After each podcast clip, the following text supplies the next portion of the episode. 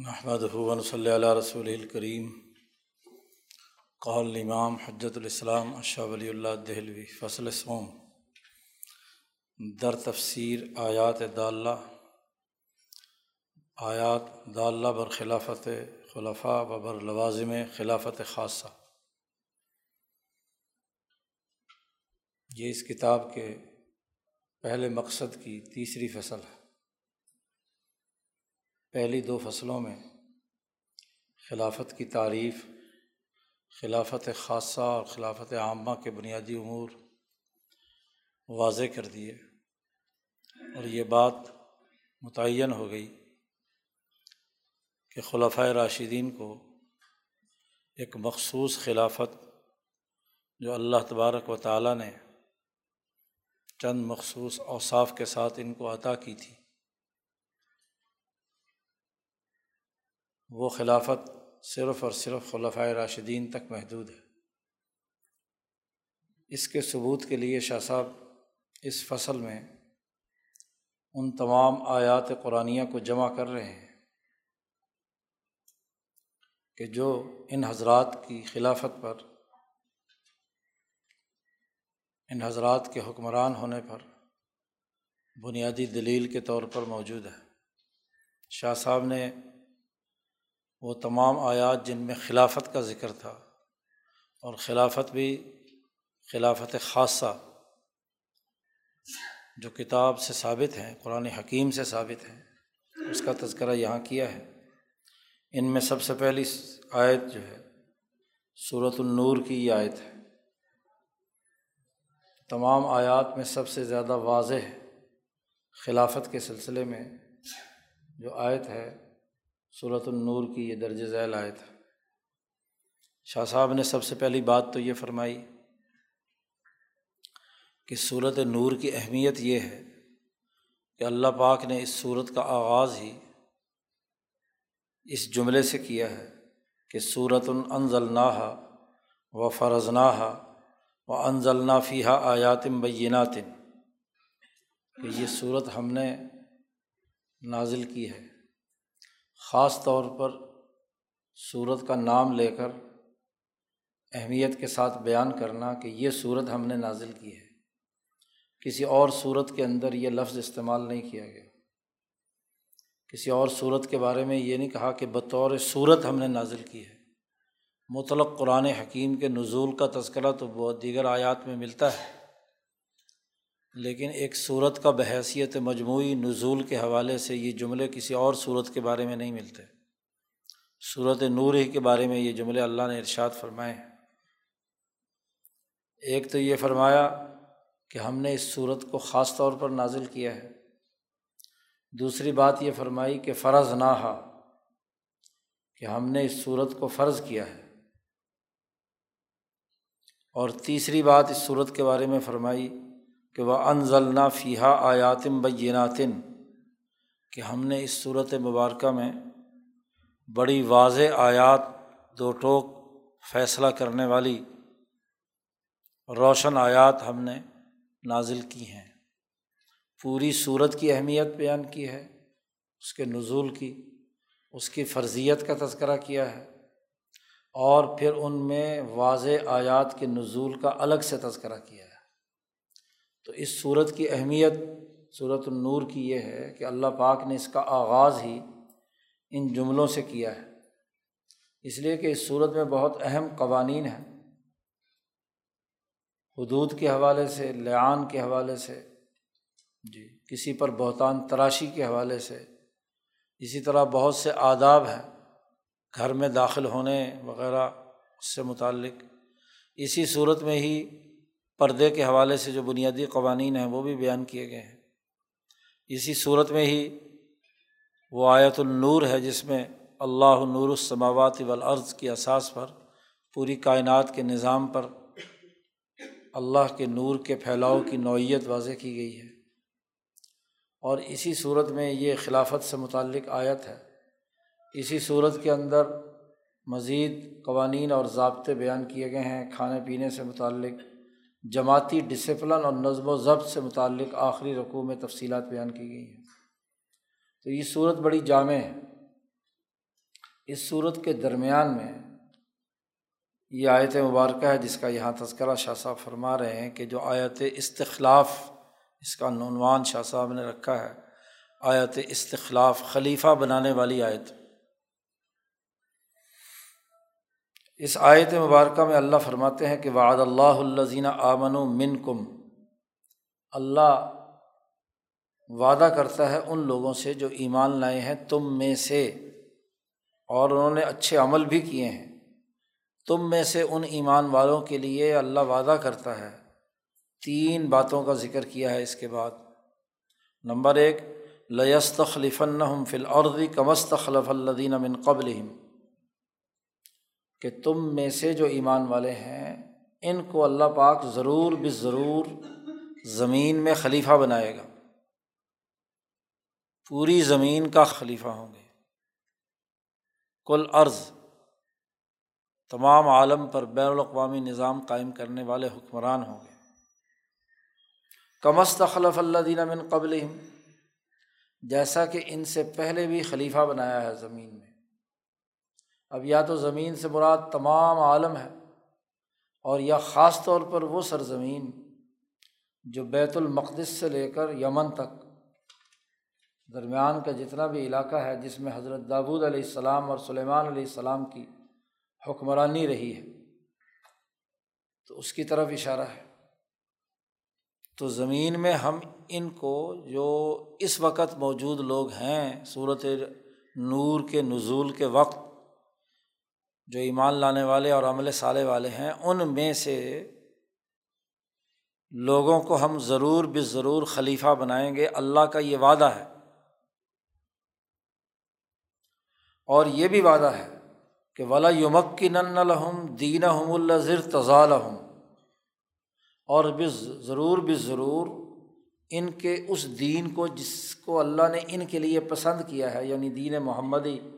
صلی اللہ علیہ وسلم، یا دین اسلام، اس کو ہم ان کے لیے انتہائی طاقتور اور اس دین کی حکومت یعنی اقامت دین دین کا نظام ضرور اللہ پاک قائم کرے گا۔ اور تیسری اہم ترین بات ولا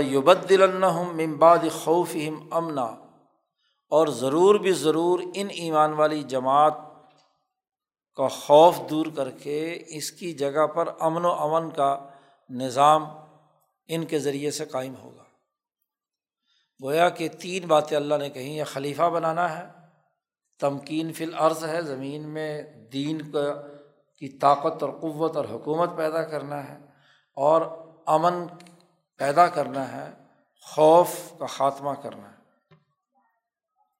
یہ وعدہ فرمانے کے بعد اللہ نے فرمایا یا بدوننی لا یو نبی شیا یہ میری عبادت کریں، میرے ساتھ کسی کو شریک نہ ٹھہرائیں۔ اس حکومت کا بنیادی مقصد صرف اور صرف اللہ کی غلامی اور عبادت ہے۔ اللہ کے دین کو غالب کرنا ہے۔ اللہ کے ساتھ کسی قیصر و کسرا کسی فرعون، نمرود، کسی تاغوتی طاقت اور قوت کو شریک نہیں ٹھہرانا۔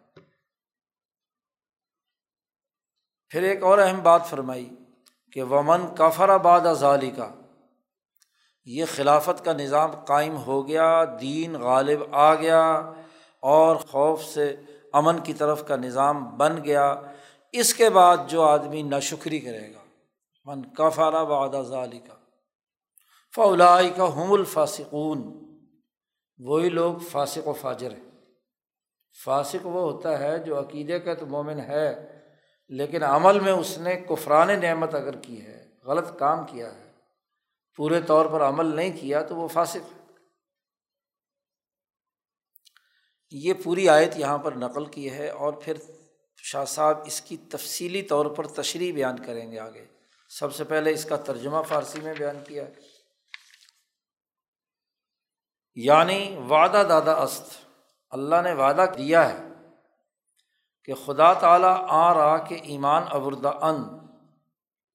وہ لوگ جو اللہ پر ایمان لائے ہیں، از شما تمہارے میں سے من کم و کارہائے شائستہ کردہ اور انہوں نے اچھے کام کیے ہیں۔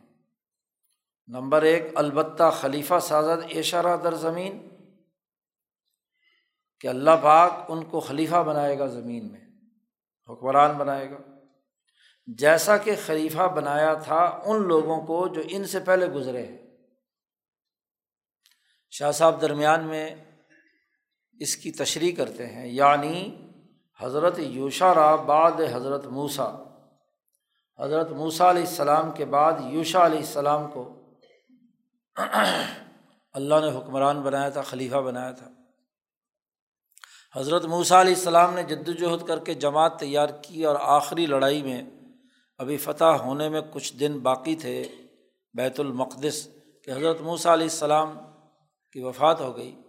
تو ان کے بعد موسا علیہ السلام کا خلیفہ نیابت عن نبی موسا علیہ السلام کے دین کو غالب کرنے کے لیے حضرت یوشا علیہ السلام نے حکومت قائم کی، خلیفہ بنے، حکمران بنے اور بیت المقدس کا نظم و نسق دین موسوی کی اساس پر قائم کیا۔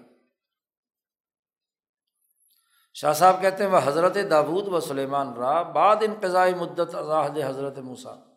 حضرت موسیٰ علیہ السلام کا زمانہ گزرنے کے بعد، ایک مدت بعد، پھر اللہ نے خلیفہ بنایا حضرت داود علیہ السلام کو اور حضرت سلیمان علیہ السلام کو۔ شاہ صاحب نے یہاں تو یہ تشریح کی ہے اور فتح الرحمان میں اس پر فائدہ لکھا ہے۔ چنا کے بنی اسرائیل را بعد اعمال کا بادشاہ ساخت۔ یعنی جیسا کہ وہاں اختصار سے تذکرہ کیا ہے کہ بنی اسرائیل کو قوم اعمال کا کچھ کس دینے کے بعد بادشاہ بنایا یعنی حضرت یوشا بن نون حکمران بنے۔ اب پھر اصل ترجمہ شروع کرتے ہیں وہ البتہ محکم و پا استوار سازد۔ برائے ایشا دین اشارہ پہلی بات تو یہ کہ ان مسلمانوں میں سے جو تمہارے میں سے ہیں، ان کو ہم خلی، اللہ خلیفہ بنائے گا۔ نمبر دو، کہ ان کو مضبوط بنائے گا، استوار کرے گا، اس کا، ان کا سسٹم بنائے گا ان کے لیے، ان کے دین کا۔ وہ دین کے جو اللہ کا پسندیدہ ہے ان کے لیے۔ دینہ ہم الظر تضالحم دو باتیں۔ تیسری بات یہ ہے کہ اللہ پاک بدل تبدیل کر دے گا۔ ان کے حق میں وہ جو پہلے خوف تھا، خوف کی جگہ پر ایمن را اطمینان ان کے لیے آ جائے گا۔ گویا کہ اس صورت نزول نور سے پہلے جو مکے والوں کا ہر وقت خوف رہتا تھا، مہاجر ہو کر آئے تھے یہ لوگ، تو ان لوگوں کو تسلی دی جا رہی ہے کہ عن قریب ان کی حکومت قائم ہوگی اور ان کا جو بد امنی کا ماحول ہے، یہ ختم ہو کر امن و امان کا نظام قائم ہو جائے گا۔ پھر ترجمہ کرتے ہوئے شاہ صاحب فرماتے ہیں کہ پرستش کند مرا، میری عبادت کریں، میرے ساتھ کسی کو شریک مقرر نہ کریں کسی بھی چیز کو۔ اور پھر فرمایا، وہ ہر کے نا سپاس داری کنت جو نا شکری کرے گا اس کے بعد، تو وہ فاسق و فاجر لوگوں کی جماعت ہے۔ شاہ صاحب نے یہ ترجمہ وہاں بھی کیا ہے۔ تھوڑے بہت الفاظ کا فرق ہے، وہاں لفظ سے زائد چونکہ ترجمہ نہیں کرتے تو اس لیے وہاں لفظی ترجمہ ہے۔ یہاں کہیں کوئی تشریحی جملے بھی اضافہ کر دیتے ہیں۔ اور اس پر پھر فائدہ لکھا ہے جس کی تفصیل آگے بھی آ رہی ہے کہ جو ناشکری کرنے کا معاملہ ہے، من کفر آباد ازالی کا اس کی حقیقت بیان کرتے ہوئے شاہ صاحب فرماتے ہیں یعنی چنا کے قاتلان حضرت عثمان کردن۔ سب سے بڑی ناشکری ان لوگوں نے کی کہ امن و امان کا نظام قائم ہونے اور دین کے غلبے کا سسٹم بننے کے بعد جن لوگوں نے حضرت عثمان رضی اللہ تعالیٰ عنہ کو شہید کیا، تو یہی کفران نعمت کرنے والے ہیں۔ من کفر آباد ازالی کا یہی فاسق و فاجر لوگ ہیں۔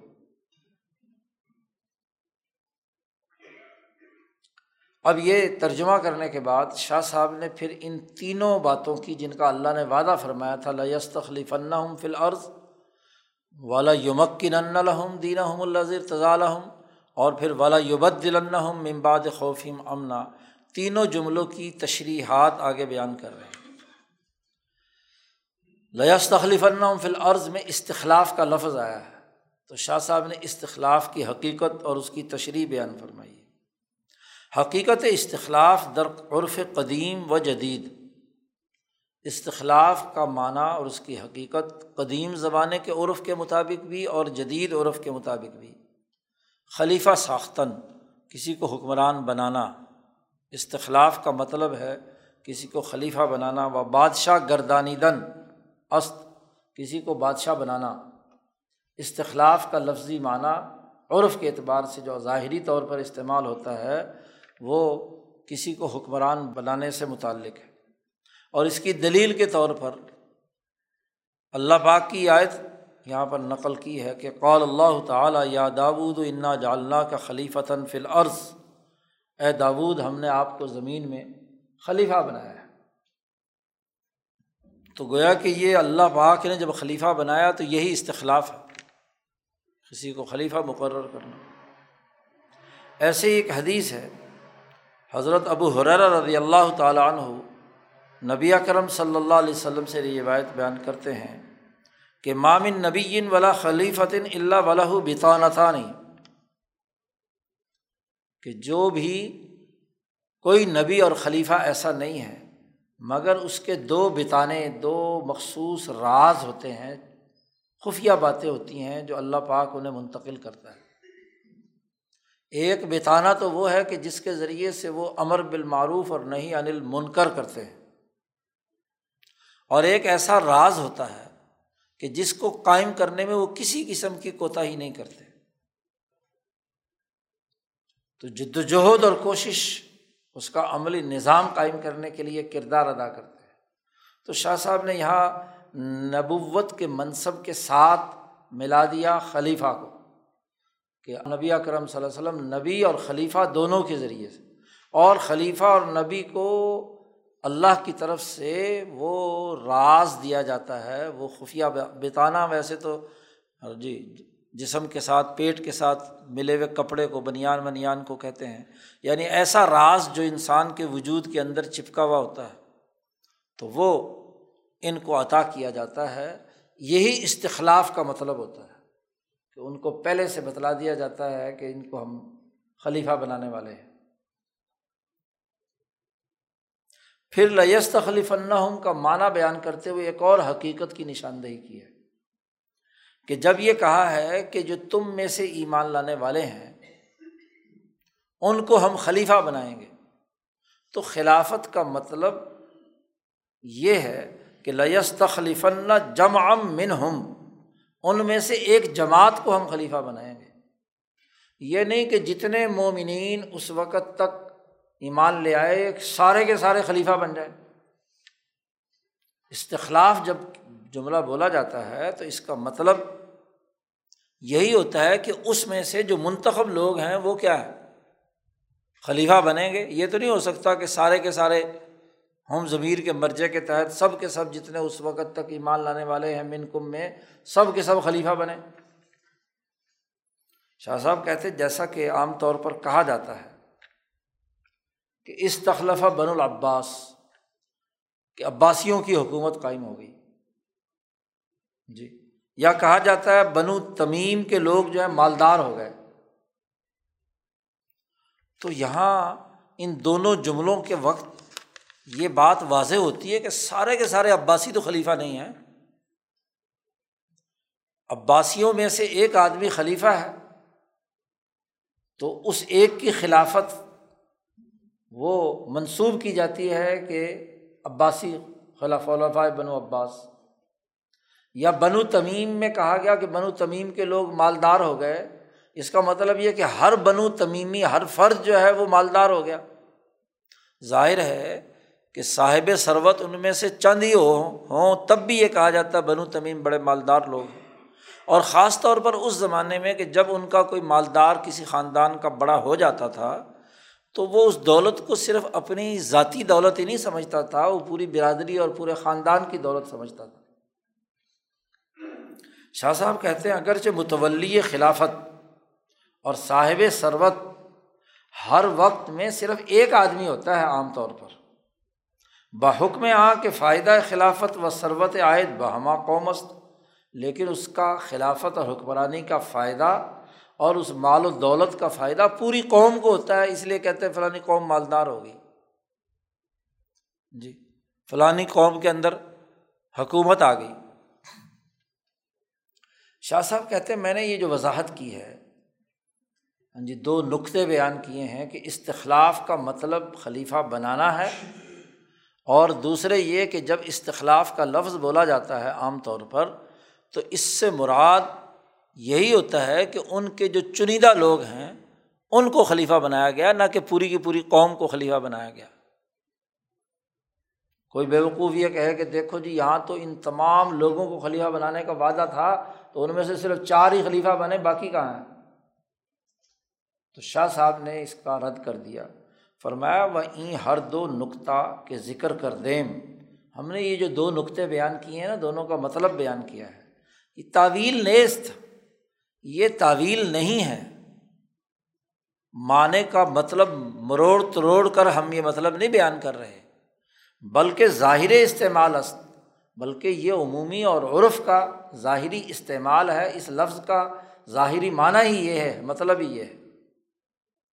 شاہ صاحب کہتے ہیں، زیرہ کے امثال این کلمات اگر استقرا کنی، اگر تو اس طرح کے کلمات کا استقرا کرے، اس کا ہاں جی پورا جائزہ لے، تمام جو اس کے استعمالات ہیں ان کا، تو تم دیکھو گے کہ صد جا موافق ہمیں روز مرہ بیابی۔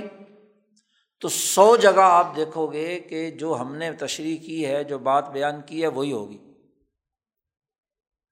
صرف کوئی دس جگہ ایسی ہوں گی کہ جہاں استخلاف کا اس کے علاوہ کوئی اور معنی استعمال کیا گیا ہو۔ ورنہ جو زیادہ سے زیادہ استعمالات ہیں، وہ اس کے وہی ہیں جو ہم بیان کر رہے ہیں۔ پھر ایک یہاں نقطہ شاہ صاحب نے اور واضح کر دیا کہ تعویل میں اور ظاہری معنی میں فرق یہی ہوتا ہے۔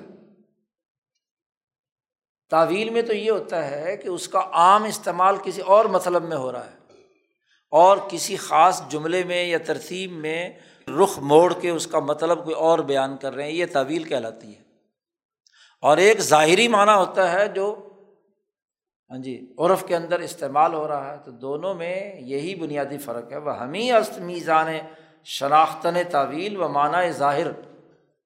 تو ظاہری استعمال کے اعتبار سے استخلاف کا مطلب جو ہم نے بیان کیا ہے وہ خلیفہ بنانا۔ اور دوسرا یہ کہ لیستخلیفن میں جو جملہ استعمال کیا گیا ہے، یہ مطلب اس کے چند افراد ہی ہوتے ہیں جو منسوب ہوتے ہیں اس پوری جماعت کی طرف۔ پھر مزید سوچیے آپ۔ بعض معنی لیس تخلیفن جب ہم اللہ پاک نے فرمایا کہ اللہ ان کو خلیفہ بنائے گا، تو اس کے معنیٰ میں یہ بات بھی واضح ہے کہ ایجاب انقیاد قوم از در آنچ حق کے خلیفہ باشد۔ جب اللہ نے کسی کو خلیفہ بنا دیا، تو اب اس پوری قوم پر اس خلیفہ کی اطاعت کرنا اور اس کی فرما برداری کرنا واجب ہو گیا۔ کیونکہ جب اللہ خلیفہ بنانے والا ہے، جیسا کہ نبی اکرم صلی اللہ علیہ وسلم اگر کسی شخص کے بارے میں یہ فرمائیں کہ ام مرتف علیکم، کہ میں نے فلاں آدمی کو تم پر امیر مقرر کر دیا، افسر مقرر کر دیا، یا خلیفہ گویت یا کوئی حکمران یہ کہے کہ جال تو فلان قاضین علیکم میں نے فلاں کو تم پر چیف جسٹس مقرر کر دیا، قاضی مقرر کر دیا۔ یا یہ کہے کہ ولی تو القضاء علیکم کہ میں نے اس کے سپرد تمہارے فیصلے کرنا، عدالتی نظم و نسق چلانا اس کے سپرد کر دیا، خلیفہ یہ کہے۔ تو اس کا مطلب واضح طور پر یہ ہوتا ہے کہ جتنے بھی لوگ ہیں، انہیں اس امیر کے حق کو ادا کرنا ہے مثلاً اگر کسی لشکر کا امیر بنایا ہے تو لشکر کے جتنے بھی سپاہی ہیں، انہیں اپنے امیر کی اور اپنے افسر کی پوری پوری اطاعت کرنی ہے۔ امیر مقرر کرنے کا مطلب یہ ہوتا ہے۔ یا قاضی کا حق عوام اور رعایا پر ثابت ہو گیا کہ جو وہ ڈسیزن کر دے، جو وہ فیصلہ کر دے عدالت، تو تمام لوگوں کو اس کی پابندی کرنی ہے۔ تو لیست خلیف کے لفظ میں ایک ہے جسے خلیفہ بنایا، تو اس کی وضاحت پہلے کر دی۔ اور پھر خلافت کے نتیجے میں قوم پر لازم ہے کہ اس خلیفہ کو خلیفہ مانے۔ اس کے حکم کی اطاعت کرے شاہ صاحب کہتے ہیں، یہ لفظ جو استخلاف کا ہے، یہ گویا کہ مختصر ایجاب جمیع حقوق تفصیلیہ خلافت است۔ خلافت کے حقوق کی جتنی بھی تفصیلات ہیں ان تمام تفصیلات کو واجب کرتا ہے اور اس کے لیے بطور اختصار کے یہ عنوان قائم کیا گیا ہے۔ تو خلیفہ بننا یا استخلاف جو ہے، یہ ایک مختصر لفظ ہے، جس کا مطلب یہ ہے کہ جب کسی کو خلیفہ بنا دیا تو اب اس کے ہر حکم کی پاسداری کرنی ہوگی، وہ تمام تفصیلی احکامات جو بھی دے گا اس کو ماننا ہوگا۔ وہ ہیج فرق نیست اور کوئی فرق نہیں ہے۔ درمیان آ کے گویت استخلفت فلان علیکم۔ اس جملے میں بھی کوئی فرق نہیں کہ کوئی آدمی یہ کہے کہ میں نے فلاں آدمی کو تم پر ابھی اس وقت حکمران بنا دیا، نامزد کر دیا، افسر بنا دیا۔ یا یہ جملہ کہا جائے کہ وعت فلان انستخلیفہ علیکم غدن کہ میں وعدہ کرتا ہوں کہ فلاں آدمی کو کل صبح تمہارا حکمران بنا دوں گا، تمہارا افسر بنا دوں گا۔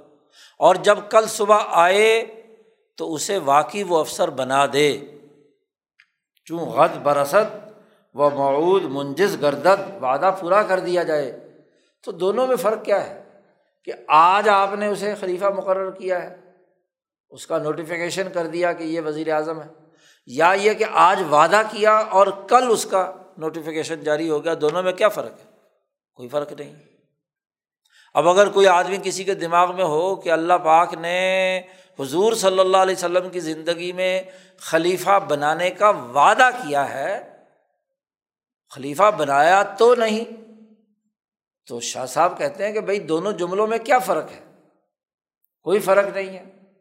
خلیفہ بنانے کا جو وعدہ ہے اور وعدہ پورا بھی ہو گیا کہ حضور صلی اللہ علیہ وسلم کے بعد ابو بکر صدیق خلیفہ بن گئے، تو دونوں میں کیا فرق ہے؟ کوئی فرق نہیں حکم کے اعتبار سے، دونوں ہی اللہ کے خلافت کے حوالے سے کیا ہے؟ ذمہ دار ہیں اس کے جو اللہ نے ان پر ذمہ داری دی ہے۔ پھر اس کے بعد ایک اور چیز پر غور کیجیے شاہ صاحب کہتے بس بعض معنی لیست خلیف نہ ہوں یہ جو اللہ نے کہا ہے کہ ان کو اللہ پاک خلیفہ بنائے گا، اس کا معنی یہ بھی ہے کہ خدائے تعالیٰ ان لوگوں کو خلیفہ بنانے والا ہے۔ اور یہ خلیفہ بنانا منسوب ہے اللہ تبارک و تعالیٰ کی طرف۔ اور اس کی حقیقت یہ ہے کہ اللہ تبارک و تعالیٰ جو آسمان و زمین کا نظام چلانے والے ہیں، مدبر السماوات والارض ہے اور لطیف الما شاہ ہیں، جو چاہیں تمام چیزوں سے باخبر ہے تو اللہ تبارک و تعالیٰ نے ہاں جی خلیفہ بناتے وقت پس وقت کہ صلاح عالم در نصب خلیفہ باشد الحام میں فرمایت در قلوب امت۔ بس جس وقت کائنات کی درستگی کے لیے عالم کی صلاح بہتری کے لیے خلیفہ مقرر کرنے کی ضرورت پیش آئی۔ وہ کہ نبی اکرم صلی اللہ علیہ وسلم کی دنیا سے جانے کے بعد ہی آئے گی۔ تو الحام میں فرمائے در قلوب امت، تو اللہ پاک ہی امت کے دلوں میں الحام فرمائے گا۔ تا شخص را کہ حکمت الہی مقتضی خلاف استخلاف او خلیفہ سازن۔ امت کے دلوں میں یہ الحام ڈالا کہ فلاں شخص کو تم اپنا خلیفہ بناؤ۔ وہ شخص وہ ہے کہ جس کے بارے میں اللہ کی حکمت ملاحیہ پہلے ہی تقاضا کیے ہوئے تھی کہ اسے خلیفہ بنانا ہے۔ تو اللہ تبارک و تعالیٰ نے لیست خلیف الحم کا مطلب ہی یہ ہے کہ تدبیر پوری کی پوری اللہ پاک قائم کیے ہوئے ہیں۔ نظام وہ چلا رہے ہیں۔ تو اس نظام کے چلانے کا مطلب یہ ہے کہ جب ضرورت پیش آئی خلیفہ کے مقرر ہونے کی تو اللہ پاک نے اس جماعت کے تمام لوگوں کے دلوں میں یہ بات ڈال دی، الہام کر دیا کہ خلیفہ یہ ہونا چاہیے۔ تو ان تمام نے اس کے مطابق ان کی بیت کر لی، حضرت بکر صدیق رضی اللہ تعالیٰ نے اور ویسے دیکھا جائے، شاہ صاحب فرماتے ہیں، تو حقیقت یہ ہے کہ دنیا میں جتنے بھی واقعات اور حوادث وقوع پذیر ہوتے ہیں، ان کی نسبت حق تبارک و تعالیٰ کی طرف ہوتی ہے۔ سارے اللہ ہی کرتا ہے نا کائنات کا نظام کون چلا رہا ہے؟ اللہ تبارک و تعالیٰ۔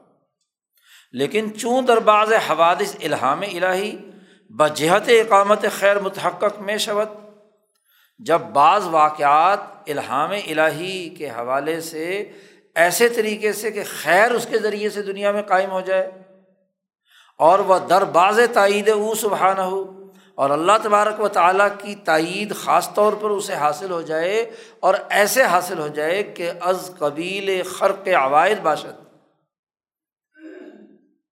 کہ خرق عادت میں سے، چیزوں میں سے، ان چیزوں میں سے تھی۔ پیش میں آئے تو وہ حوادث میں اللہ کا الہام الہی بھی کام کرتا ہے، اللہ کی تائید بھی اس میں حاصل ہوتی ہے اور اس کے ذریعے سے وہ ایک نمایاں خصوصیت والا واقعہ بن جاتا ہے۔ تو یہ جو واقعات خلافت ہیں، یہ اللہ تبارک و تعالیٰ نے بندوں کے دلوں میں الہام ڈالا اور ان کے ذریعے سے کیا ہے، یہ وقوع پذیر ہوئے۔ وہ اعلیٰ حاضل القیاس، اسی طریقے سے دیگر معانی کہ مخصص نسبت این حادثہ بحق باشد، این استعمال اختیار میں کنن۔ جب کوئی اور اس واقعے کی طرف نسبت والے کچھ اور استعمالات سامنے آتے ہیں جی تو وہاں بھی یہی جملے استعمال کیے گئے ہیں۔ جیسا کہ یہ اگلی اگلے جملے میں اللہ پاک کا قول نقل کر رہے ہیں کہ فلم تق طلوع ہم ولا کن اللہ قطل ہم وما رمیتا از رمیتا ولا کن اللہ رما۔ یہ غزوہ بدر کا موقع ہے صورت انفال کی آیات ہیں۔ تو یہاں جو تین سو تیرہ نے ایک ہزار آدمیوں سے جنگ لڑی۔ تو اس کے بارے میں اللہ پاک فرماتے ہیں، فلم تک طلوع ہم تم نے ان سے لڑائی نہیں لڑی۔ اللہ نے لڑائی لڑی ہے۔ حالانکہ ظاہری جنگ میں تو تین سو تیرہ ہی لڑ رہے ہیں نا۔ یعنی اللہ نے ان کے دلوں میں الہام ڈالا، ان کی تائید کی ان کے سامنے یا جو دشمن ایک ہزار تھا، وہ بہت حقیر نظر آتا تھا۔ اور جو ہزار والے ابو جہل کی قیادت میں تھے، ان کو یہ تین سو تیرہ، تین چار گنا زیادہ نظر آتے تھے۔ تو اللہ پاک نے یہاں تعبیر اختیار کی کہ ولاکن اللہ قطع اللہ نے کتال کیا ہے ان کے ساتھ۔ اور وما رمیتا از رمیتا ولاکن اللہ رما۔ وہ جو حضور صلی اللہ علیہ وسلم نے مٹی کی مٹھی اٹھا کر ابو جہل کے لشکر کی طرف پھینکی تھی تو وہاں اللہ پاک نے کہا کہ وہ مٹھی مٹی کی آپ نے نہیں پھینکی، اللہ نے پھینکی ہے ولا کن اللہ رما حالانکہ ظاہری طور پر مٹھی کس نے پھینکی تھی؟ رسول اللہ صلی اللہ علیہ وسلم نے۔ اور پھر وہ مٹھی جو ریت، ایک مٹھی ریت تھا، وہ رسول اللہ صلی اللہ علیہ وسلم نے پھینکا۔ تو ہوا نے اللہ کے حکم سے ان کے ذرات ایک ہزار آدمی جو دشمن تھا، ان کی آنکھوں تک پہنچائے اور آنکھوں میں جیسے ہی ریت پڑی تو ان کا نظر آنا بند ہو گیا۔ تو یہ اگلا کام تو ظاہر ہے کہ اللہ پاک کے سسٹم نے، تدبیر کے نظام نے اللہ پاک کے سسٹم نے کردار ادا کیا۔ تو اسی تناظر میں جیسے یہاں اللہ نے اپنی طرف نسبت کی ہے، ایسے ہی یہ لذ استخلیف نہ ہوں اگرچہ ان خلفۂ راشدین کا انتخاب کرنے والے تو وہ انسان تھے جو صحابہ تھے، جو ثقیفہ بنی ساحدہ میں جمع ہوئے تھے یا اس کے بعد حضرت عمر فاروق کی خلافت پر بیت کرنے والے تھے یا حضرت عثمان کے مشورے کے اندر تھے یا حضرت علی کے انتخاب کے موقع پر تھے، ظاہری طور پر تو بندے کر رہے ہیں، لیکن اصل میں تو اللہ کر رہا ہے۔ جی تو یہ انتخاب اور خلافت جو ہے وہ اللہ نے ان کو خلیفہ بنایا بس نسبت استخلاف بخود اظہار کمال تشریف ایشا است۔ اب یہ استخلاف کا جملہ کہنے کا مطلب ہی یہ ہے کہ ان حضرات کی خلافت کا کمال کی عظمت اور اس کی بزرگی کو ظاہر کرنا ہے کہ ان کا خلیفہ بننا کوئی معمولی بات نہیں ہے۔ اللہ نے ان کو خلیفہ مقرر کیا ہے۔ اور اس بات کو بیان کرنے کے لیے ہے کہ یہ استخلاف ایک بہت بڑی عظیم نعمت ہے۔ خلافت کا قائم ہونا، حکمران کا بننا، کسی ملک کے قانون اور ضابطوں کو ڈسپلن میں لانا، یہ بہت بڑی نعمت ہے۔ اور وہ امر است راسخ۔ اور یہ بڑا مستحکم اور مضبوط امر ہے، یہ ہو کر رہے گا۔ اس لیے اللہ پاک نے لیس تخلیف نہ ہوں ویسے بھی لام تاکید کا، نون ثقیلا تاکید کا، اللہ ضرور بس ضرور ان کو خلیفہ بنائے گا۔ جیسا کہ اللہ پاک نے مختلف جگہوں پر استعمال کیا، یا عبادی، اے میرے بندو، یا اللہ پاک نے کہا بیت اللہ کا ذکر لفظ آیا ہے۔ یا اللہ پاک نے آدم علیہ السلام کی تخلیق کے موقع پر اللہ نے کہا نفق تو فی ہی مر روحی۔ میں نے اپنی روح کا کچھ حصہ اس میں پھونکا ہے آدم میں۔ تو یہ سارے کام اس روح انسانی کے کمال یا اللہ تبارک و تعالیٰ کے گھر کی عظمت واضح کرنے کے لیے اور ان خاص بندوں کو جن کو اللہ نے اپنا بندہ کہا ہے ہاں جی تو ان کی کمال بزرگی واضح کرنے کے لیے ہے۔ بالکل بھی نہیں ایسے ہی لیست خلیف النحم کا جملہ ہے کہ یہاں اللہ نے استخلاف کو اپنی طرف منسوب کر کے ان کی خلافت کو خاص شرف اور بزرگی عطا کی ہے۔ دلات پر کمال تشریف و رضا میں کنت۔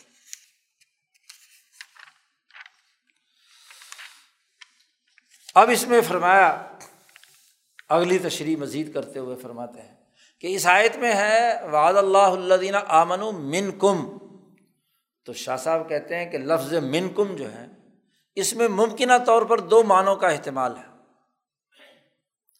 کہ من کم سے مراد من المت المحمدیہ، ساری امت محمدیہ قیامت تک جو ہے، وہ اس میں شامل ہو۔ او من الحاضرین آئندہ نظور الآیا یا دوسرا احتمال یہ ہے کہ اس کا مطلب وہ لوگ ہوں جو اس آیت کے نزول کے وقت وہاں موجود تھے۔ شاہ صاحب کہتے ہیں کہ اگر ہم تحقیق کے نقطۂ نظر سے ان دونوں معنوں پر غور و فکر کریں تو دوسرا معنی متعین ہو جاتا ہے۔ وجہ اس کی یہ ہے کہ پہلا معنی اگر لایا جائے تو یہ لفظ من کم اس کا تکرار بلا فائدہ ہوگا۔ کیونکہ جب کہا اللہ دینہ آمنو و عامل الصالحات تو اللہ نے اگر خلیفہ بنانا ہے ان لوگوں کو جو ایمان لائے اور عمل صالح ہاں جی تو اور امت محمدیہ مراد لی جائے، ساری مسلمان مراد لیے جائیں، تو پھر من کم کا لفظ تو زائد ہے، عربی فصاحت و بلاغت کے نقطۂ نظر سے۔ تو اللہ پاک کے کلام میں کوئی لفظ زائد نہیں ہو سکتا جس کا کوئی معنی اور مطلب ہی نہ ہو۔ تو جو یہ جملہ من کم درمیان میں لایا گیا ہے، تو اس نے وضاحت کر دی کہ صرف اس سے مراد دوسرا معنی ہے کہ یعنی جو اس وقت حاضر تھے۔ لفظ اللہ دین امن و ادا کلمہ مغنی است۔ اللہ دین امن کا اگر جملہ آ گیا ہے، تو پھر من کم لانے کی ضرورت کیا تھی؟ لیکن لے کر آئے ہیں۔ تو اس کا مطلب ہے کہ جو اس آیت کے نزول کے وقت لوگ صحابہ موجود تھے، ایمان والے، ان سے یہ وعدہ ہے اللہ کا۔ شاہ صاحب کہتے جب یہ بات تمہیں سمجھ میں آ گئی کہ اس سے مراد صورت نزول کے حاضرین ہیں تو حضرت معاویہ رضی اللہ تعالیٰ عنہ بن امیہ کی خلافت اور بن و عباس کے سارے حکمران اس آیت کے دائرے سے خارج ہیں۔ وہ اس آیت کی تفصیل میں شامل نہیں ہے کیونکہ جس وقت یہ آیت نازل ہوئی، اس وقت تک حضرت امیر معاویہ رضی اللہ تعالیٰ عنہ ابھی مسلمان نہیں ہوئے تھے۔ اور بنو امیہ کی حکمرانی تو پھر ان کے بعد شروع ہوئی ہے، اور بنو عباس بھی اس سے خارج ہیں۔ کیونکہ ابھی تک باقاعدہ طور پر حضرت عباس اور ان کے بیٹے عبداللہ ابن عباس بھی مسلمان نہیں ہوئے تھے۔ فتح مکہ کے موقع پر وہ آئے ہیں۔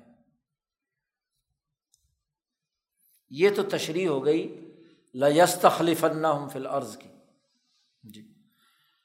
اور دوسرا کلمہ تھا اس میں کہ اللہ نے وعدہ کیا ہے والا یومکن الحم دین ہم الزر تضال شاہ صاحب اب اس کلمے کی تشریح کرتے ہیں۔ دوسرے حصے کی۔ یہ کلمہ بھی دلالت کرتا ہے، بر دو معنی، کہ ان کے دین کو جو پسندیدہ ہے، اس کو اللہ پاک مضبوط کرے گا۔ ایک تو یہ کہ کہ این خلفاء کی خلافت ایشا معود است۔ یہ لوگ جن کو اللہ پاک خلیفہ بنائے گا، اللہ کا وعدہ ہے۔ چوں وعدہ منجز شبت دین اعلیٰ اکمل الوجو ظہور آیت، کہ جب یہ وعدہ پورا ہوگا اور یہ خلفۂ راشدین خلیفہ بنیں گے۔ تو یہ آیت بتلاتی ہے کہ ان کے ذریعے سے اللہ کا پسندیدہ دین دنیا میں غالب ہو جائے گا۔ جی۔ مکمل طور پر ظاہر ہوگا، غالب ہوگا۔ اور دوسری یہ بات بھی اس آیت سے ثابت ہو گئی کہ عقائد کے باب میں عبادات، معاملات، مناقحات اور احکام خراج، ٹیکس وغیرہ اکٹھا کرنے، نظم و نسق سے متعلق جو باتیں بھی ان خلفۂ راشدین کے زمانے میں ظاہر ہوں گی اور جن کو دین کے قائم کرنے کے لیے ان خلفۂ راشدین نے جن کی جد وجہد اور کوشش کی ہے، یہ بات بھی اس عائد سے واضح ہو گئی کہ وہ دین مرتضیٰ ہے۔ کیونکہ کہا نا دین ہم الزر تضال ہم یعنی اپنے خلفۂ راشدین، اپنے خلافت راشدہ کے زمانے میں عقائد کے باب میں کوئی چیز قائم کریں، عبادات کے حوالے سے کوئی کام قائم قائم کریں، اسی طریقے سے اعمال سے متعلق، معاملات سے متعلق، نکاح اور طلاق سے متعلق کہ تین طلاقیں ایک طلاق ہوتی ہیں یا تین ہوتی ہیں۔ مناقحات کے بارے میں جو انہوں نے فیصلے کیے ہیں۔ تراوی کی کتنی رکاتے ہوں گی؟ عمر فاروق نے واضح کیا ہے، وغیرہ وغیرہ۔ تو جس کی انہوں نے جد وجہد اور کوشش کی ہے، وہ فیصلے ان خلفۂ راشدین کے، وہ دین مرتضیٰ ہے۔ اللہ کا پسندیدہ دین۔ ہے اس آیت کی نے، اس نس نے یہ بات بھی واضح کر دی۔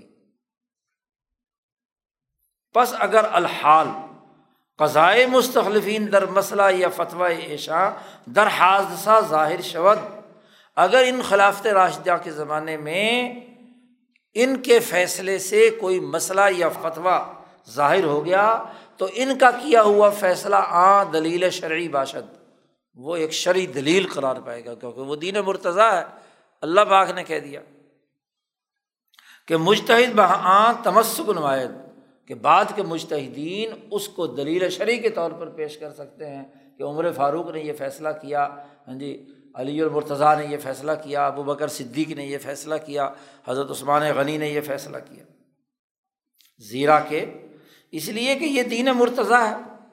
اور اس دین مرتضیٰ کی تمکین ان خلفۂ راشدین کے زمانے میں دنیا میں ہو گئی۔ اس کا غلبہ اور عملی نظام قائم ہو گیا۔ شاہ صاحب کہتے ہیں کہ اگرچہ ہر مجتحد کا اشتہاد اگرچہ وہ صحابی کیوں نہ ہو اس میں غلطی کا احتمال ہوتا ہے۔ وہ نزدیک کسے کے میں گویت اور کوئی یہ مختلف اس حوالے سے آ رہا ہے۔ کوئی یہ کہے کہ کل مشتحد مصیب، کہ ہر مشتحد ہاں جی ثواب کا مستحق ہوتا ہے، اسے ہاں جی اجر ملتا ہے۔ تو تعدد جواب در ہر حادثہ محتمل است۔ تو ہر واقعے کے اندر بہت سارے جوابات ہو سکتے ہیں۔ تو کسی صحابی نے اگر کوئی رائے دی ہے اس موقع پر اپنے اجتہاد سے، تو وہ اس نے گویا کہ ایک احتمالی معنی اور مطلب اور مفہوم بیان کیا ہے۔ یا دوسرا کوئی کہتا ہے کہ المصیب واحد کہ مصیب درست ایک ہی ہوتا ہے اور دوسرا معذور ہوتا ہے، لیکن گناہ گار نہیں ہوگا کیونکہ اس نے بھی تو اپنی عقل دوڑائی ہے۔ اگر یہ سب کچھ ہے اور خطا کا احتمال ہر دو جانب ممکن ہے، لیکن ای ہما جنون ظہور حقیقت آنچ در زمان ایشاں و بسعی ایشاں شائع شدہ بر نم دارت لیکن یہ تمام احتمالات ہونے کے ظاہر ہونے کے باوجود جب ان خلفۂ راشدین نے مجلس مشاورت اور تمام آرا کے آنے کے بعد پوری جد وجہد اور کوشش سے اسے ظاہر کر دیا اس کا فیصلہ کر دیا تو وہ شرع دلیل اور حجت بن جائے گا۔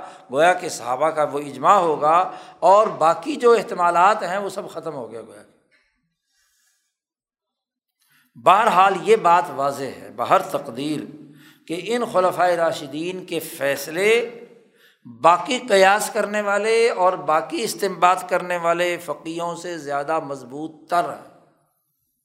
کیونکہ ان ان کے فیصلوں کو اللہ نے دین مرتضیٰ قرار دیا ہے اور اس کا تمکن جو ہے وہ ان حضرات کے زمانے میں ہوا ہے۔ شاہ صاحب کہتے ہیں، نہ اس طرح سمجھا جائے جیسا کہ فرقۂ امامیہ اسنا عشریہ، شیعہ لوگ کہتے ہیں۔ کیا؟ ان کا نقطۂ نظر یہ ہے کہ جو اصل دین اللہ کا پسندیدہ تھا وہ تو رسول اللہ صلی اللہ علیہ وسلم کے جانے کے بعد ہمیشہ چھپا چھپا رہا، ہمیشہ مستور و مخفی مانا۔ اللہ کا پسندیدہ دین کبھی غالب اور ظاہر نہیں ہوا، کیونکہ جب انہوں نے یہ سمجھ لیا کہ حضور صلی اللہ علیہ وسلم کے بعد اصل خلیفہ جو مستحق خلافت تھا، اس سے خلافت چھین لی۔ تو ظاہری غلبہ رکھنے والے لوگ جو ہیں، وہ گویا کہ اور لوگ ہیں اور جو اصل دین تھا۔ ہاں جی وہ تو چھپا ہی رہا۔ تو شاہ صاحب کہتے ہیں ایسی بات نہیں ہے۔ اور وہ لوگ یہ بھی کہتے ہیں کہ آئمہ اہل بیت ہمیشہ تقیہ کرتے رہے ظاہر میں کچھ اور باتیں کرتے رہے اور اندر اندر کچھ اور باتیں تھیں۔ جی۔ اور ان کا یہ بھی نقطۂ نظر ہے کہ بر اظہار دین خود ہیچ گاہ قادر نہ شدن کہ وہ امہ اہل بیت دین کا جو اصل مطلب ہے اس کو بیان کرنے پہ کبھی قدرت نہیں رکھتے تھے، وہ چھپ چھپ کر باتیں کرتے تھے۔ تو یہ بات بڑی عجیب ہے کہ جس خلافت کو اللہ نے کہا ہے کہ والا یمکن الحم دین ہم اللہ تضال تو پسندیدہ دین جو ظاہر اور غالب ہو کر دنیا میں حکمران بنا، اس کے بارے میں یہ تصور کرنا کہ یہ تو غلط ہے۔ اور جو اصل دین ہے اللہ کا پسندیدہ وہ کیا ہے؟ تو یہ تو سراہتاً اس نس کا انکار ہے۔ بلکہ اینجا فائدہ کردہ شد کہ آ ہما غیر مرتضی است و باطل است۔ یہ جو تینوں باتیں ہاں جی فرقہ امامیہ والے کہتے ہیں، یہ آیت بتلا رہی ہے کہ ان کی یہ باتیں غیر مرتضیٰ ہیں، غیر پسندیدہ ہیں، باطل ہیں۔ اس لیے کہ اگر مرتضیٰ میں بود ب وعدہ ممکن میں شد، اگر یہ باتیں اللہ کا دین کا پسندیدہ ہوتی تو ان کا ظاہری غلبہ بھی ہونا تھا۔ ان کے مطابق خلافت کا نظام بھی بننا تھا۔ اور جب وہ نہیں ہوا اور جو ہوا ہے اس کو اللہ پاک کہہ رہے ہیں کہ ہم نے ہاں جی تمکین فل عرض کر دیا اس دین کی۔ تو یہ دوسرے جملے کی تشریح کر دی اس آیت کے۔ اس کا جو تیسرا جملہ تھا، ولا یوبد دل ممباد خوف امنا اب اس کی تشریح کرتے ہیں شاہ صاحب۔ یہ دلالت میں کنت، یہ بھی دلالت کرتا ہے اس بات پر کہ یہ مستخلفین جنہیں خلیفہ بنایا گیا ہے، وسائر مسلمین در وقت انجاز معود مطمئن باشد و آمن، کہ جب ان حضرات کی خلافت قائم ہوگی، جن کو اللہ نے خلیفہ بنایا ہے، تو یہ بھی اور تمام مسلمان بھی جب یہ وعدہ پورا ہو جائے گا تو بڑے اطمینان کی زندگی بسر کریں گے، خوشحالی کی زندگی بسر کریں گے، امن و امان کی زندگی بسر کریں گے۔ خوف نام کی کوئی چیز نہیں ہوگی۔ وہ جو رسول اللہ صلی اللہ علیہ وسلم نے عدی ابن حاتم سے کہا تھا کہ امن و امان ایسا ہوگا کہ ہیرا سے ایک عورت اکیلی حرم آئے گی۔ کوئی نہ اس کو عورت ہونے کے ناطے چھیڑے گا، بری نظر سے دیکھے گا اور نہ ہی اس کے زیورات سے لدی پھدی ہوگی، نہ زیورات کی طرف کوئی نظر ہوگی۔ امن و امان کا نظام قائم ہوگا۔ ناز کفار مختلف الادیان ترس دارن اس خلافت کے زمانے میں نہ تو جو مختلف ادیان رکھنے والے کافر ہیں، نہ ان سے کوئی خوف ہوگا، اور وہ نہ از یک دیگر، نہ آپس میں ایک دوسرے سے کوئی خوف زدہ رہیں گے۔ نہ چوری ہوگی، نہ ڈاکہ ہوگا، نہ کوئی بد امنی ہوگی، کسی قسم کا کوئی خوف نہیں ہوگا، امن و امان کا نظام قائم ہوگا۔ شاہ صاحب فرماتے ہیں، جیسا کہ امامیاں کا، فرقہ امامیہ کے لوگوں کا گمان ہے کہ آئمہ اہل بیت ہمیشہ لڑتے رہے، ڈرتے رہے، کپ کپاتے رہے۔ آئمہ اہل بیت ہمیشہ ترساں و ہراساں میں بودن کہ وہ ہر وقت ڈرتے اور خوف زدہ، ہراساں رہتے تھے۔ اور وہ تقیہ میں کردند اور تقیہ کرتے تھے۔ اور یہ کہ ہمیشہ از مسلمان ب ایشا و بیاران ایشا غائلہ و حد کے حرمت میں رسید۔ اور مسلمان ان ائمہ اہل بیت اور ان کے خاندان کی بے حرمتی کرتے تھے، ان کو لوٹ لیتے تھے، ان کی حد حرمت کرتے تھے، اور ان کا اس دنیا میں کوئی تائید کرنے والا اور کوئی نصرت کرنے والا نہیں رہتا تھا۔ یہ جو ان کا خیال ہے، یہ بات غلط ہے۔ اللہ پاک نے کہہ دیا اللہ یبد دل امنا، کہ ان کا خوف ختم ہو کر امن آ جائے گا۔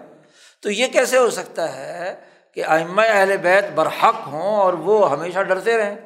حضرت علی کے بارے میں یہ کہنا، امام حسن حسین کے بارے میں یہ کہنا کہ وہ ہمیشہ ڈرتے رہے اور تقیہ کرتے رہے۔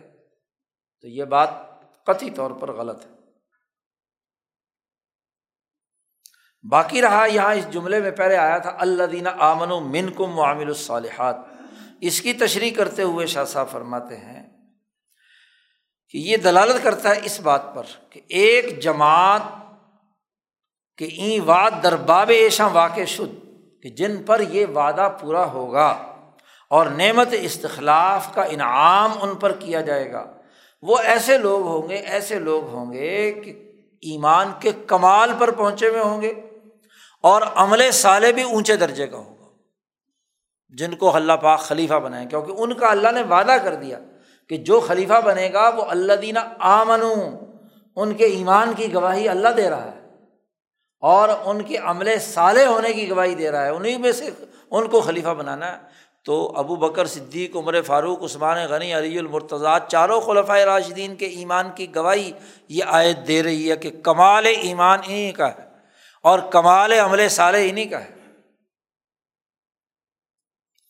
عمل عامل الصالحات عرف میں استعمال کیا جاتا ہے کہ در عمل صالح مزیت داشت بازت یعنی ان لوگوں میں عام مسلمانوں کی عمل صالح سے بھی مزید اونچے درجے کا عمل صالح ان کے اندر ہے بہ نسبت عامہ مومنین۔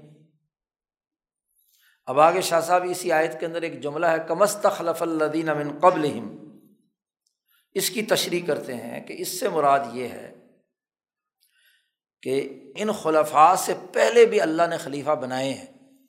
تو اس خلافت کو ثابت کرنے کے لیے شاہ صاحب یہاں تورات کے ایک صفر کا حوالہ دیتے ہیں۔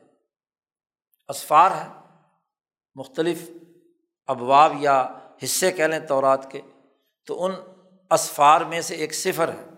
اس صفر کا ذکر کیا سین کے ساتھ۔ چنا کے یک صفر استورات در وعدہ فتوح بلاد شام و حکم بلاد مغنومہ نازل شد۔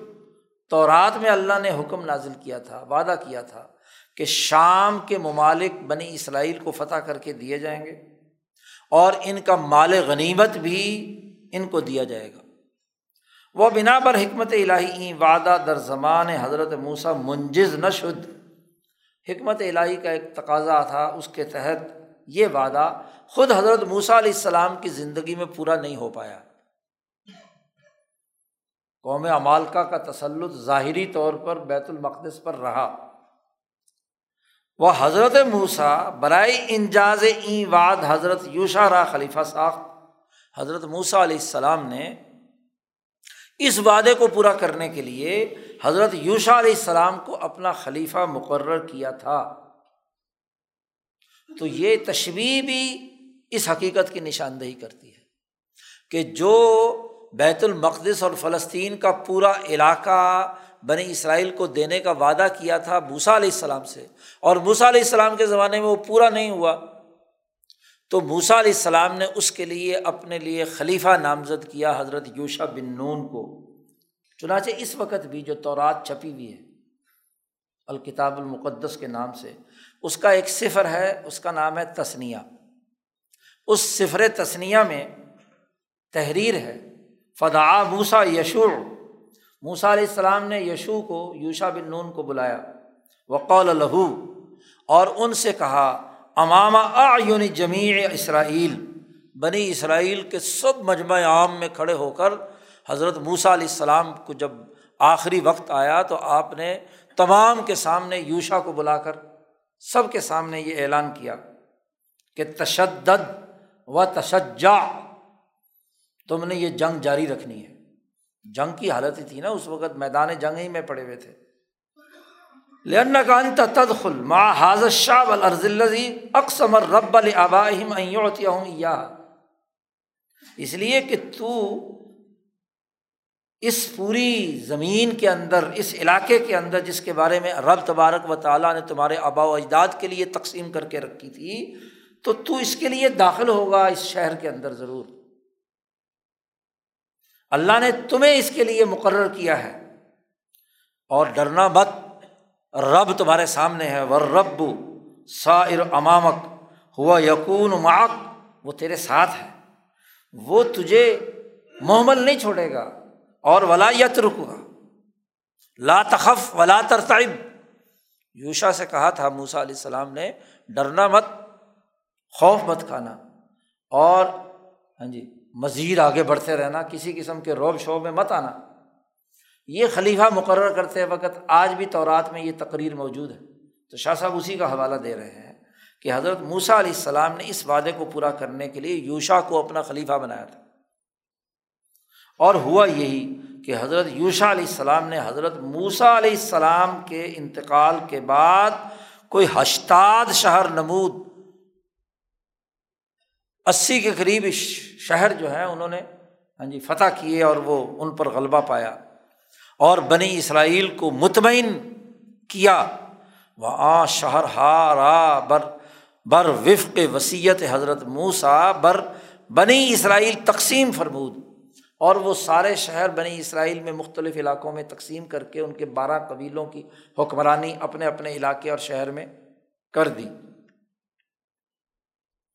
شاہ صاحب کہتے جیسے یہ ہوا تھا تورات کے تعلیمات کے مطابق، بالکل ہم چنی پیغمبر مارا صلی اللہ علیہ وسلم۔ وعدہ فتح بلاد شام و بلاد عجم متحق شد۔ ایسے ہی اللہ تبارک و تعالیٰ نے ہمارے پیغمبر صلی اللہ علیہ وسلم سے پورا شام کے علاقے ہی فتح نہیں، بلکہ بلاد عجم بھی، جتنے بھی عجم کے علاقے ہیں کیسر و کسرا کے ماتحت ہیں، وہ تمام بھی فتح کرنے کا اللہ نے وعدہ کیا تھا رسول اللہ صلی اللہ علیہ وسلم۔ قال اللہ تعالیٰ، اللہ پاک نے فرمایا تھا لیو زیرہ الدینی کل ہی کہ یہ دین تمام ادیان پر غالب کرنے کے لیے رسول اللہ صلی اللہ علیہ وسلم کو بھیجا ہے۔ اور این وعدہ بنا بر حکمت الہی در زمان آ حضرت صلی اللہ علیہ وسلم بظہور نہ رسید۔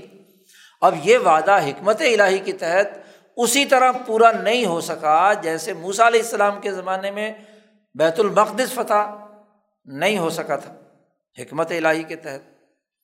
تو لا جرم، تو لازمی اور ضروری ہے کہ خلفارہ بعد آ حضرت صلی اللہ علیہ وسلم منصوب ساخت کہ حضور صلی اللہ علیہ وسلم کے بعد خلیفہ مقرر کیے جائیں تاکہ وہ وعدہ پورا کیا جائے، جو اللہ نے وعدہ کیا ہے۔ تو یہ کمست خلف الزین امن قبل کی حقیقت یہ ہے کہ جیسے ان کا وعدہ موسا علیہ السلام کے بعد یوشا بن نون نے جو خلیفہ تھے ان کے، انہوں نے کیا تھا، تو ایسے ہی اب یہ وعدہ جو حضور صلی اللہ علیہ وسلم سے پوری دنیا میں غالب کرنے کا تھا، وہ بذریعہ ان خلف راشدین ہوا۔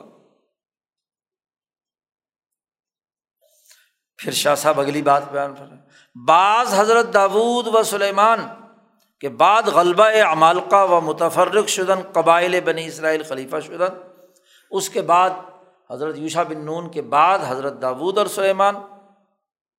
امالکا کی قوم کے غلبے کو ختم کرنے کے بعد اور بنی اسرائیل کے قبیلوں کی تقسیم متفرق جگہ پر ہونے کے بعد تو اللہ نے خلیفہ بنایا داود علیہ السلام کو۔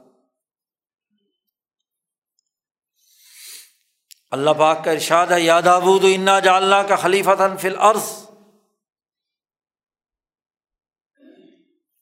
داود علیہ السلام کو اللہ نے خلیفہ بنایا۔ شاہ صاحب کہتے ہیں، بالکل اسی طرح آگے چلیے۔ بعض مسلمین را مطمئن ساختن۔ پھر مسلمان جب مطمئن ہو گئے تو ہم چنا این خلفا باد آ حضرت صلی اللہ وسلم و باد ظہور ارتداد۔ عرب مسلمانہ مطمئن ساختن۔ کہ انہیں خلفۂ راشدین نے جی نبی اکرم صلی اللہ علیہ وسلم کے بعد جو ارتداد کی لہر ظاہر ہوئی تھی، خاص طور پر ابو بکر صدیق رضی اللہ تعالیٰ عنہ کے زمانے میں، انہوں نے اس کا مقابلہ کر کے ان مسلمانوں کو مطمئن زندگی بسر کرنے کا ماحول فراہم کیا۔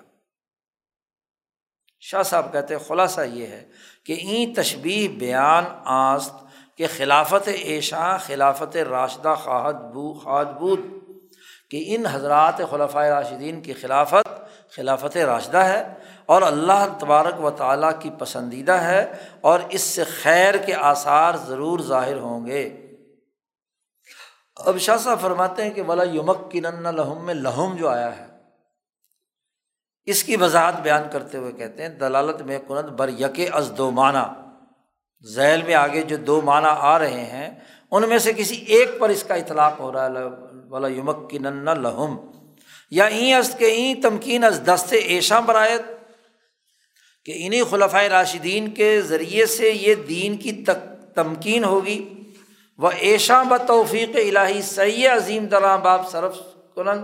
اور یہ لوگ توفیق الہی کے ساتھ اس کی بڑی کوشش کریں گے کہ لوگ جو ہیں اس دین مرتضیٰ کا نظام مضبوط ہو جائے اور تائید الہی ان کے شامل حال ہوگی اور آنچ میں خاصتاً بدا اہتمام میں نمودن اور وہ جو چاہیں گے اسی کا پورا اہتمام ظاہر ہو کر اس کا نظم و نسق بن جائے گا۔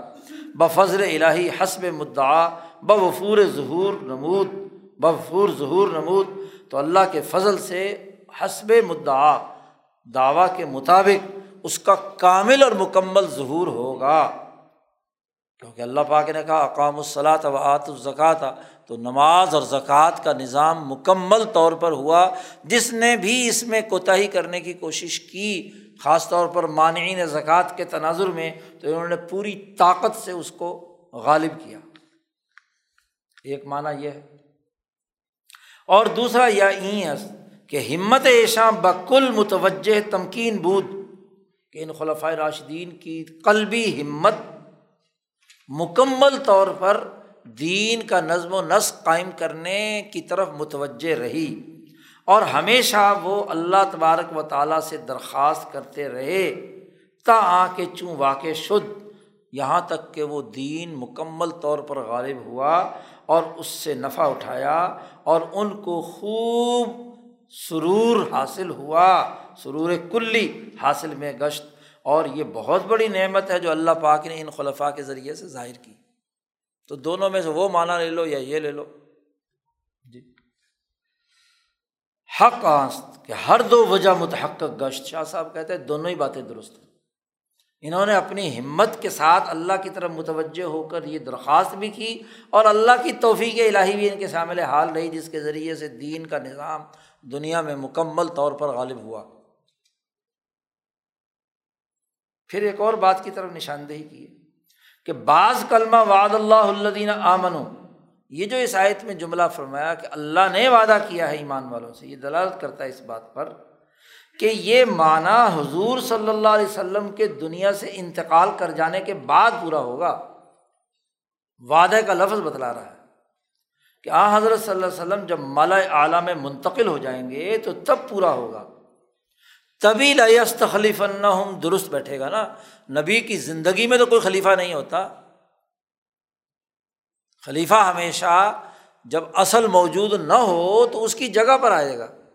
تو ان کی خلافت حضور صلی اللہ علیہ وسلم کے دنیا سے جانے کے بعد ہوگی۔ کلمہ وعد اللہ الدین امن و اس حقیقت کی نشاندہی کرتا اب اس آیت میں آخر میں جو جملے ہیں اس کی تشریح کرتے ہیں کہ من کفر آباد ازال کف کا ہم الفاسقون۔ تو شاہ صاحب فرماتے ہیں یہ جو من کفرا کا لفظ ہے، یہ تاکید و تحقیق ایشاں، یہ تحقیق استخلاف ایشا میں نمایت یہ جملہ بھی ان خلفۂ راشدین کی جو استخل خلافت ہے، اس کی حقیقت اور اس کی تاکید کو واضح کرتا ہے۔ کہ اتنا پکا نظام ان حضرات خلفۂ راشدین نے کرنا ہے کہ جو ان کے نظام کی ناشکری کرے گا، تو اس کو اللہ پاک نے فاسقون قرار دیا ہے۔ وہ افادہ میں فرمائے، اور یہ فائدہ اس آیت کا یہ بھی ہے کہ استخلاف این بزرگواراں نعمت عظیم کہ ان بزرگوں کا خلیفہ مقرر ہونا یہ بہت بڑی نعمت ہے، جو اللہ پاک منعم حقیقی کی شکر کو واجب کرتی ہے۔ کہ اللہ کا شکر ادا کیا جائے کہ یہ خلفہ مقرر ہوئے اور انہوں نے یہ ایسا دین کا عالمگیر غلبے کا نظام قائم کیا۔ اب اس نعمت کی شکر ادا کرنا ضروری ہے اور جو نا شکری کرے گا تو مخالف بات بیان کر کے بتلا دیا کہ شکر ادا کرنا واجب ہے۔ اول کسے کے کفران نعمت استخلاف نمود، سب سے پہلے وہ لوگ جنہوں نے اس استخلاف کی نعمت کی ناشکری کی تھی کہ امن و امان کا نظام جو چلا آ رہا تھا، تو اس امن و امان کے نظام میں جس نے سب سے پہلے ناشکری کی، وہ وہ لوگ تھے جنہوں نے حضرت امیر المومنین عثمان ابن عفان رضی اللہ تعالیٰ عنہ کو شہید کیا تھا۔ یہ پہلے فاسق ہیں، انہوں نے ناشکری کی ہے کہ امن و امان کے اس نظام کو توڑ کر انہوں نے انتشار پیدا کیا۔ اور شاہ صاحب کرتے ہیں، کہتے ہیں کہ دوسرے درجے میں ان خلفۂ راشدین کی خلافت کی ناشکری کرنے والا یہ فرقہ امامیہ ہے۔ کہ گمان میں کنند جن کا گمان یہ ہے کہ خلافت جو ہے وہ مستحق جو تھے خلافت کے، ان سے چھین لی گئی ایک۔ اور دوسرا یہ کہ ایک بہت بڑی مصیبت آسمان سے یہ اتری کہ عہد آ حضرت صلی اللہ علیہ وسلم ہما صحابہ مخالفت کرنا۔ نوز باللہ۔ ان کا خیال یہ کہ صرف پانچ مسلمان رہ گئے، باقی سارے کے سارے صحابی جو ہیں، انہوں نے رسول اللہ صلی اللہ علیہ وسلم کے احکامات کی نوز باللہ خلاف ورزی کی۔ ان کا یہ گمان بھی ہے کہ بامنسوس علیہ بالخلافہ ہمام بھی اجماعی سیان ورزیدن، کہ جس خلافت پر رسول اللہ نے نس کر دی تھی ان کے خیال کے مطابق حضرت علی کے بارے میں، تو ان تمام صحابہ نے مل کر نوز باللہ خلاف ورزی کی، نافرمانی کی۔ یہ جو فرقہ امامیہ کا خیال ہے، شاہ صاحب کہتے ہیں سبحانہ کا حاضہ بہتان عظیم۔ اللہ بہت پاک ہے، یہ بہت بڑا بہتان ہے، بہت بڑی الزام تراشی ہے۔ اور اس کو سمجھانے کے لیے شاہ صاحب دلیل بھی حضرت علی کے قول سے نقل کر رہے ہیں کہ یہ کفران نعمت خود حضرت علی رضی اللہ تعالیٰ عنہ کی توہین پر مشتمل ہے۔ شاہ صاحب کہتے ہیں، اول کسے کے۔ از مفسران صحابہ، این آیت را بر ایمانہ فرود اورد یہ جو میں نے پوری اس آیت کی تشریح بیان کی ہے۔ تو شاہ صاحب کہتے ہیں کہ صحابہ میں سے جو لوگ قرآن کی آیات کی تفسیر کرنے والے ہیں، اس آیت کا یہ معنی سب سے پہلے جس آدمی نے بیان کیا، اور وہیں وعدہ را در زمان عمر رضی اللہ تعالیٰ منجز دانست۔ اور یہ اس آیت کا وعدہ حضرت عمر کے زمانے میں پورا ہوا، یہ مطلب بیان کرنے والے سب سے پہلے آدمی اول کسے کے علی المرتضیٰ کرم اللہ وجہ است کہ حضرت علی رضی اللہ تعالیٰ عنہ نے سب سے پہلے اس آیت خلافت کا یہ مطلب بیان کیا کہ عمر فاروق کے زمانے کو اس معنوں میں، اس آیت کے مفہوم میں پیش کیا۔ خود شیعہ کی کتابوں میں یہ بات موجود ہے۔ زیرا کے۔ اس لیے کہ جب فاروق اعظم نے صحابہ سے مشورہ طلب کیا در باب رفتن بجانب عراق کہ عراق کی طرف لشکر بھیجنا ہے کس طرح ایران کے مقابلے کے لیے، تو اس لشکر کے بھیجنے کے لیے جب مجلس مشاورت منعقد کی حضرت عمر فاروق رضی اللہ تعالیٰ عنہ نے، تو وہاں مختلف لوگوں نے آرا دی۔ تو حضرت علی رضی اللہ تعالیٰ عنہ نے رائے دیتے وقت یہ آیت پڑھی، وعد اللہ الدین آمن منکم۔ یہی آیت پڑھی، آیت استخلاف۔ علی مرتضیٰ بہمی آیت متمسک شد۔ اسی سے استدلال انہوں نے کیا کہ یہ وہ وقت آن پہنچا ہے کہ اب لست خلیفن فل عرض زمین میں ان کو خلیفہ بنا دیا یعنی عمر فاروق خلیفہ ہے اور ان کی ذمہ داری یہ ہے کہ وہ اس دین کو غالب کرنے کے لیے عراق اپنا لشکر بھیجیں۔ جی۔ بد امنی کے اس نظام کو ختم کر کے امن کا نظام قائم کریں۔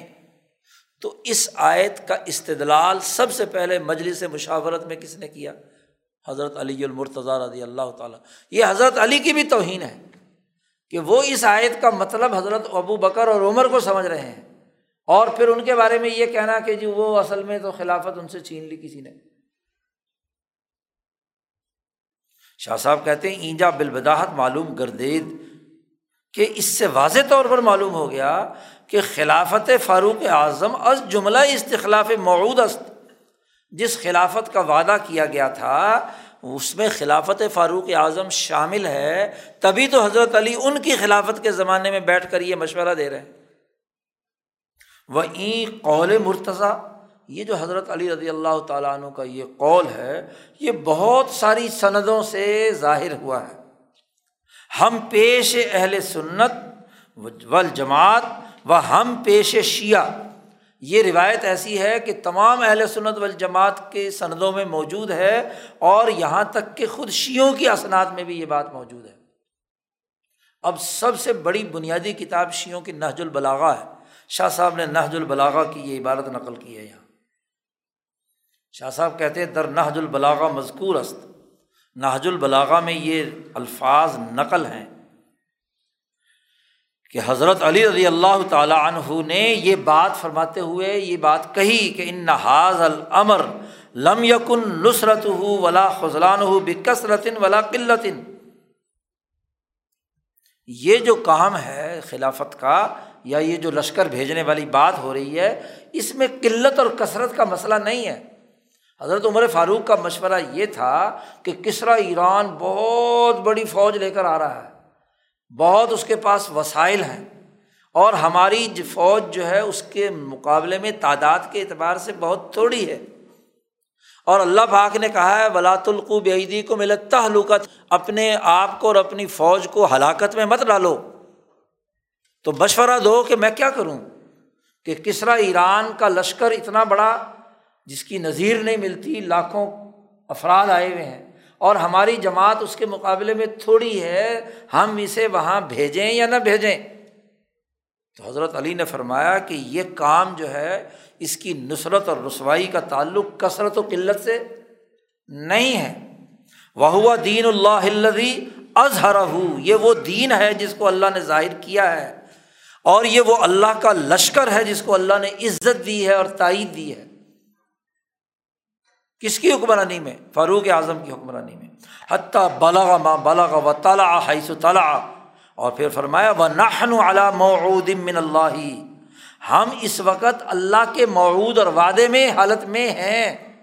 عمر فاروق کے زمانے میں حضرت علی کہہ رہے ہیں، ہم اس وقت اللہ کی اس آیت کے وعدے کے زمانے میں ہے کہ اللہ نے فرمایا تھا، وعد اللہ الزین عامن و من کو معامل الصالحات۔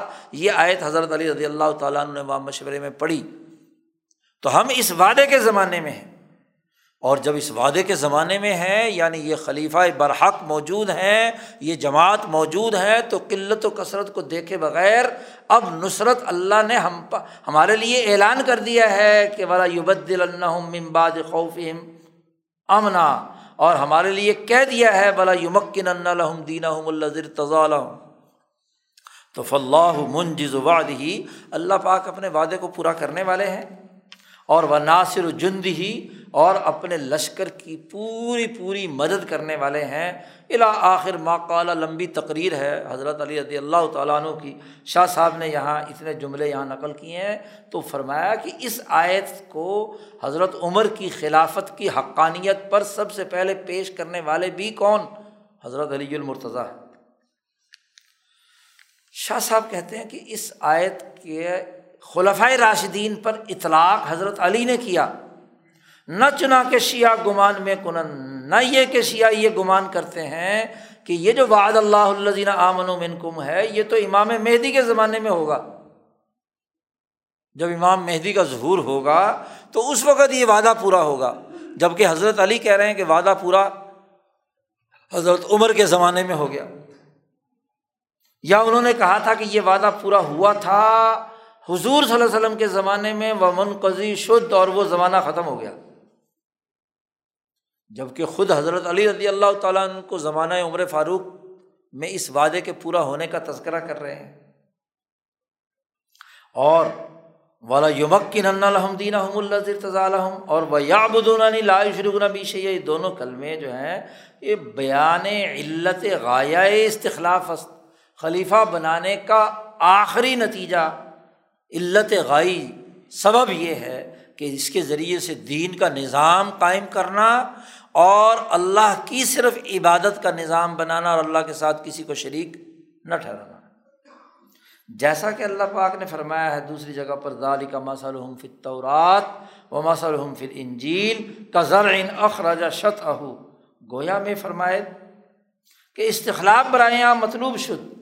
اس استخلاف سے اللہ کو مطلوب کیا ہے؟ دین مرتضیٰ ممکن شبت اللہ کا پسندیدہ دین طاقتور بن جائے۔ اور وہ اعلائے کلیمت اللہ بظہور رسد۔ اور اللہ کا کلمہ غالب ہو کر ظاہر ہو جائے۔ اور دین حق کا ظہور تمام ادیان پر لیوزر الدین کل ہی یہ متحق ہو جائے۔ تو اس آیت سے یہ مطلب واضح طور پر سامنے آتا ہے، خلافت خلفۂ راشدین بھی ثابت ہو گئی اور اس کے مقاصد اور اہداف بھی واضح ہو گئے کہ دین مرتضیٰ ممکن ہو جائے الائے کلیمت اللہ کامل طور پر ظاہر ہو جائے اور دین حق ظاہر ہو جائے تمام ادیان پر۔ لیزر الدین کلی۔ تو یہ نمبر ایک۔ پہلی آیت شاہ صاحب نے پیش کی اور اس کے دلائل جمع کر کے اس سے یہ بات نس سے ثابت کر دیا کہ یہ آیت خلفۂ راشدین کے بارے میں نازل ہوئی ہے۔ اگلی، آگے شاہ صاحب نے دوسری آیت کی تشریح کی ہے ان شاء اللہ وہ کل کریں گے۔ اللہ وسلم